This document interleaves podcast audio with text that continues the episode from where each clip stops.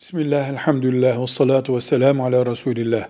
Bir Müslümanın kullanmak için bulundurduğu arabanın zekatı yoktur.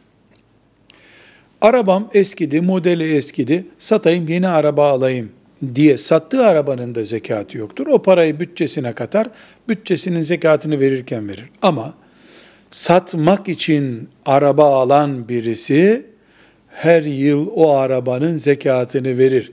O zekat vereceği gün kaç para ediyorsa onun yüzde iki buçuğunu verir. Velhamdülillahi Rabbil Alemin.